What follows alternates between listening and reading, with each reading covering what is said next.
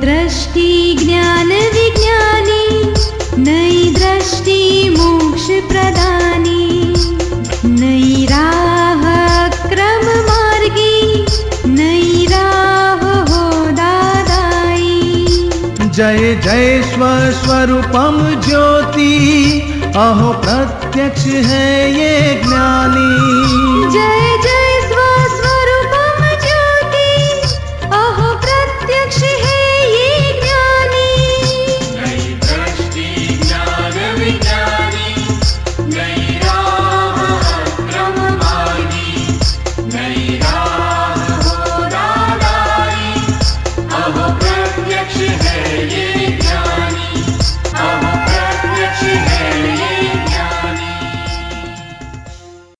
नमस्कार आदाब वणक्कम सत श्री जय श्री कृष्ण जय सच्चिदानंद दादा भगवान फाउंडेशन के इस खास प्रोग्राम में जिसका नाम है नई दृष्टि नई राह में आप सभी का हार्दिक स्वागत है दोस्तों अक्सर हम सोचते हैं कि सच्चा सुख इटर्नल हैप्पीनेस सच्चा आनंद या फिर सच्ची खुशियाँ क्या है और खुशी यानी हैप्पीनेस एक ऐसी चीज़ है जो हर इंसान चाहता है चाहे वो बूढ़ा हो या फिर चाहे जवान।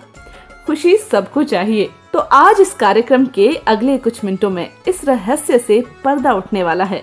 जी हाँ लिसनर्स अब चलिए सुनते हैं परमानेंट हैप्पीनेस पीस या सुख को पाने के इस साइंस को। हमारे चहेते आत्मज्ञानी पूज्य नीरू माँ से ये बात तो हम सब जानते हैं। हमारे हर जीव मात्र को यही इच्छा होती है कि किस तरह से ज़्यादा से ज़्यादा सुख मिले। मगर इस काल में जितना सुख चाहते हैं उससे भी अधिक दुख आ जाता है। तो उसके लिए अभी क्या करना चाहिए? उसका कारण है आप सुख किस चीज़ में से पाना चाहते हो? नहीं हम तो ये मानते हैं कि भाई अच्छा रहने का घर होवे बीवी बच्चे अच्छा होवे और पैसे होवे और अच्छी हेल्थ होवे फिर बस काम हो गया पूरा। फिर क्या अच्छी गाड़ी नहीं चाहिए? फिर हाँ, वो दो तो रूम- वो पैसे है ना उसमें दो- से अपने दो- सब ले सकते हैं। दो रूम का मकान है तो क्या चार रूम का बंगला नहीं चाहिए? हाँ वो ये सब बढ़ती जाएगी। फिर कहेगा जरा राजमहल जैसा घर मिले तो क्या तो कितना अच्छा। बीवी बच्चे है तो फिर बच्चे बच्चे पढ़े बहुत अच्छे होनहार बने। मेरा नाम बनाए। इतना ही नहीं अच्छे अच्छे पढ़कर अच्छी नौकरी धंधे में लगे। क्या ये सब नहीं चाहिए? फिर उनकी शादी हो, वो नहीं चाहिए। फिर बच्चे के अगर बच्चा आ जाए, वो भी नहीं चाहिए। क्या कहाँ आपको फुल स्टॉप आता है, वो तो बताइए। जब तक फुल स्टॉप नहीं आता है, तब तक सुख नहीं मिलता है। कॉमा ही कॉमा रहता है तो कहाँ से सुख मिलेगा? जिस चीज़ के पीछे हम दौड़ते हैं, वह मिलती ही नहीं है। मिले तो भी वो अधूरी ही लगती है। तो बताइए किस तरह से आप उस चीज़ में से सुख पा सकोगे? निरुमा जी, आपकी बात बिल्कुल सही है। घर होने के बावजूद, बीवी बच्चा होने के बावजूद, और सारी चीज़ भी होने के बावजूद भी, अंदर से कुछ ऐसा हल्कापन नहीं होता है यहाँ तो कुछ खालीपन लगता है कि कोई चीज़ की कमी है कमी है कमी है। तो वो मिटाने के लिए क्या करना? क्योंकि पैसे होने के बावजूद भी बहुत सारी अशांति होती है। बीवी बच्चे होने के भाव भी यही रहता है। तो ऐसी कुछ चीज़ होनी चाहिए कि जिससे ये सुख जो आप बता रही हो, वो हम पा सके। इसके लिए सच्चे सुख की व्याख्या समझना चाहिए। उसकी व्याख्या ही नहीं मालूम। क्या है सच्चा सुख? जो सुख आने के बाद कभी चला ना जाए, हमेशा ही रहे हमारे पास। उस सुख को सुख कहा जाता है, सच्चा सुख कहा जाता है। जो सुख आके चले जाता है टेम्पररी है, उसे सच्चा सुख नहीं कहा जाएगा। और इतना ही नहीं, चलो आके चला गया तो चलो हम बर्दाश्त कर लेंगे, लेकिन चाहता है तो जाता है, ऊपर से दुख देकर जाता है। पैसे आए, चले गए चले गए तो चले गए, लेकिन चले जाते तब कितना दुख होता है। पत्नी मिले तो कितना शादी करे तो कितना सुख होगा। लेकिन वो चली गई तो किसी के साथ भाग गई तो या मैके चली गई तो कितनी परेशानी परेशानी, कितना दुख दुख दुख। तो जो चीज़ आती है और चली जाती है, टिकती नहीं है, और उस चीज़ में से जो सुख हम पाते हैं, लेते हैं, वह सुख सच्चा सुख नहीं है। कल्पना का है, काल्पनिक है इमेजिनरी है। आप जैसी कल्पना करोगे, ऐसा आपको सुख मिलेगा। बीवी में से सुख है ऐसा लगा तो उसमें से सुख लेने जाओगे। घोड़े पे चढ़ के शादी करने जाओगे, बैंड बाजा के साथ। फिर जब आपस में फाइटिंग शुरू हो जाएगी, मैके चली जाएगी, रूस कर। तब होगा कि कहाँ शादी की? कितना दुख होगा। उन ये में आप आप अगर बैलेंस शीट निकालो जमा, उधार, दोनों को, दोनों दोनों का हिसाब देखो तो सुख कितना जमा हुआ है और सुख कितना, और दुख कितना। उधार ही उधार है। पाया है उससे गंवाया है ज़्यादा, अनेक गना ज़्यादा। यह ये अपने पैसे के बारे में बैंक अकाउंट के बारे में तो आपको ये जमा, उधार कितना है, क्या है बैलेंस शीट क्या है यह तो अपने दिमाग में है, टिप ऑफ़ द टंग है। लेकिन जीवन में ये सुख दुख का जमा और उधार, क्रेडिट और डेबिट, यह इसका हिसाब, इसका बैलेंस शीट कितना है, क्या है, वो क्यों भूल जाते हो? उसे याद करो और सोचो कि इसमें सुख है, सच्चा सुख है। ये तो काल्पनिक है काल्पनिक है। टेम्पररी है आके चले जाता है। जाता है, फिर वापस नहीं आता है। और जाता है, जब ऊपर से दुख देखे जाता है। इसकी डीवैल्यूएशन कर डालो। इस सुख की अगर डीवैल्यूएशन करोगे तो कहीं जाकर सच्चे सुख की, जिसकी अमूल्य कीमत है, अमूल्य है, जिसका मोल नहीं हो सकता है, वो समझ में आएगा। फिर उसकी प्राप्ति के लिए आप भाग दौड़ शुरू करोगे। क्या पत्नी के साथ कभी खिटपिट नहीं होती है? होती है निरुमा। तो उस समय बहुत सुख लगता है। नहीं। हाँ तो रखो। पत्नी रहने दो अपने जीवन संगिनी है। लेकिन उसमें से सुख लेने की बात भूल जाओ। सुख मिलता ही नहीं है ये तो कल्पना है। सुख मिलता है उससे ज़्यादा दुख मिलेगा। और सुनते हैं कुछ अनसुलझे सवालों के जवाब हमारी प्यारी पूज्य निरुमा से। निरुमा जी आपने जो बताया, शाश्वत सुख, वो पाने के लिए क्या करना चाहिए? हाँ शाश्वत सुख, जो सुख कभी आके चले नहीं जाता है, हमेशा रहता है।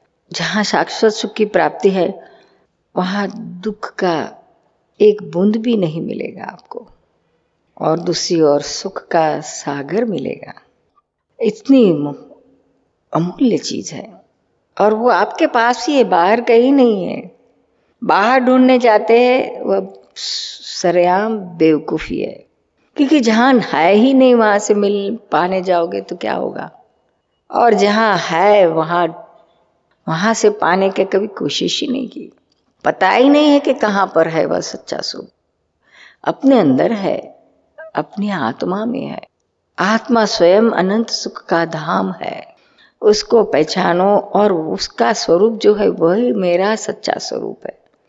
मैं आत्म स्वरूप हूँ, शरीर स्वरूप नहीं हूँ, मन स्वरूप नहीं हूँ, कोई बाहरी कोई स्वरूप मेरा स्वरूप नहीं है।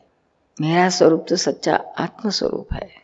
वह जब अनुभव में आता है, उसका एक्सपीरियंस होता है, तब सुख उभरता है।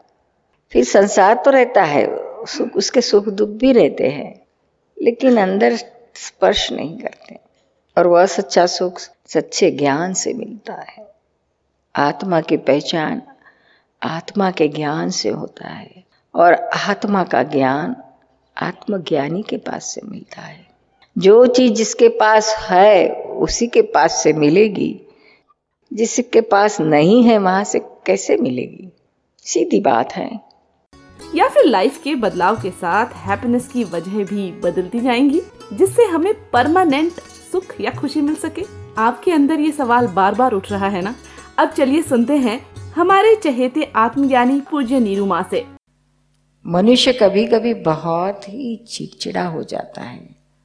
अगर कोई सच भी कहे तो उसे कष्ट होता है। ऐसा क्यों? जी माँ। वो ऐसा है बार बार अगर आपको सेटबैक मिलता है तो आपका अहंकार, मन सब सफरिंग में ही रहते हैं हमेशा, दुखी रहते हैं। जो दुखी है, वो औरों को सुखी नहीं कर सकता है, दुखी देता है। तो कोई बेचारा आपके साथ अच्छी तरह से पेश आ रहा है तो भी आप उसको कुछ न कुछ बोल के दुखी करोगे रिएक्ट हो गए ऐसे। पहले भीतर में अगर आपको शांति हो गई आपका मन स्वस्थ हो गया तो आप ये सारी चीज़ों को पार कर पाओगे। सबको सुख दे दे सकोगे। पर सुख ज्ञान लेना उससे आपको बहुत शांति लगेगी। फिर आपको सब आप सबको सुखी दोगे। दुख देने से पहले अंदर से ब्रेक आएगी। ये गलत है। समझ जी माँ। आप सुन रहे हैं नई दृष्टि नई राह।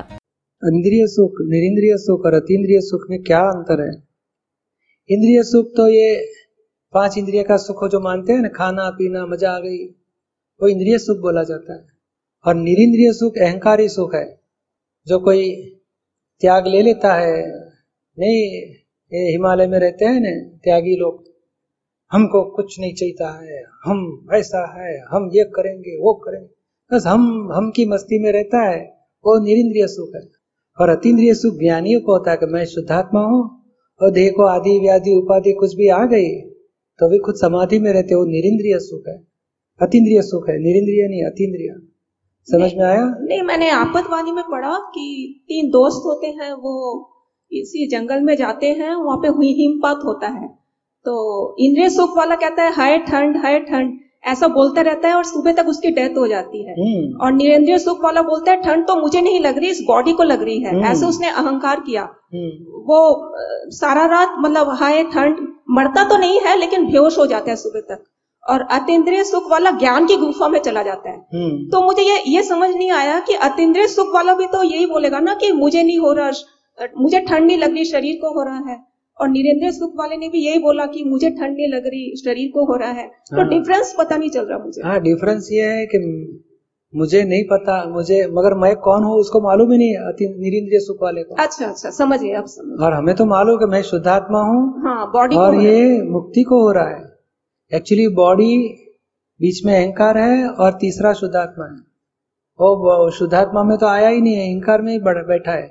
हम ये शरीर की इफ़ेक्ट, अहंकार को, मुक्ति के अहंकार को इतनी होती है, वो भी हम जानेंगे, और हमारा खुद का स्वरूप भी जानेंगे वो मैं तो इसका प्रकाशक वो ज्ञाता दृष्टा हूँ। तो ये हमें टच नहीं होगा बाद में। अभी आप सुन रहे थे नई दृष्टि, नई राह। ऐसे सभी प्रकार के व्यवहारिक और आध्यात्मिक प्रश्नों का खुलासा हो, ऐसे प्रोग्राम्स का आयोजन हर रोज होगा। आपको ये जानकर और भी खुशी होगी कि इस तरह के धर्म और अध्यात्म और डे टू डे लाइफ से जुड़े अनेक समाधानकारी सत्संग कई टीवी चैनल्स और इंटरनेट के माध्यम द्वारा दुनिया भर में पहुँच रहे हैं। अनेक देशों में इस अक्रम विज्ञान का खजाना पाकर परम सुख का लोग अनुभव कर रहे हैं। हम आपके प्रतिभाव, यानी कि विचार जानने के लिए भी उत्सुक हैं। अधिक जानकारी और अपने फीडबैक्स के लिए वेबसाइट नोट करें। हिंदी डॉट दादा भगवान डॉट ओ आर जी यहाँ पर आप सेमिनार्स की information books audios videos free of charge access कर सकते हैं। और ईमेल्स लिख भेजिए। Dada dot O R G आप हमें कॉल भी कर सकते हैं at one eight seven seven five zero five Dada extension 23 और टीवी पर हमारे प्रोग्राम्स देखना ना भूलें।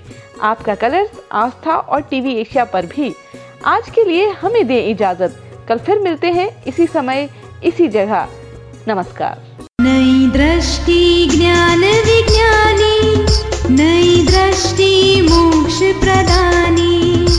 नई राह क्रम मार्गी।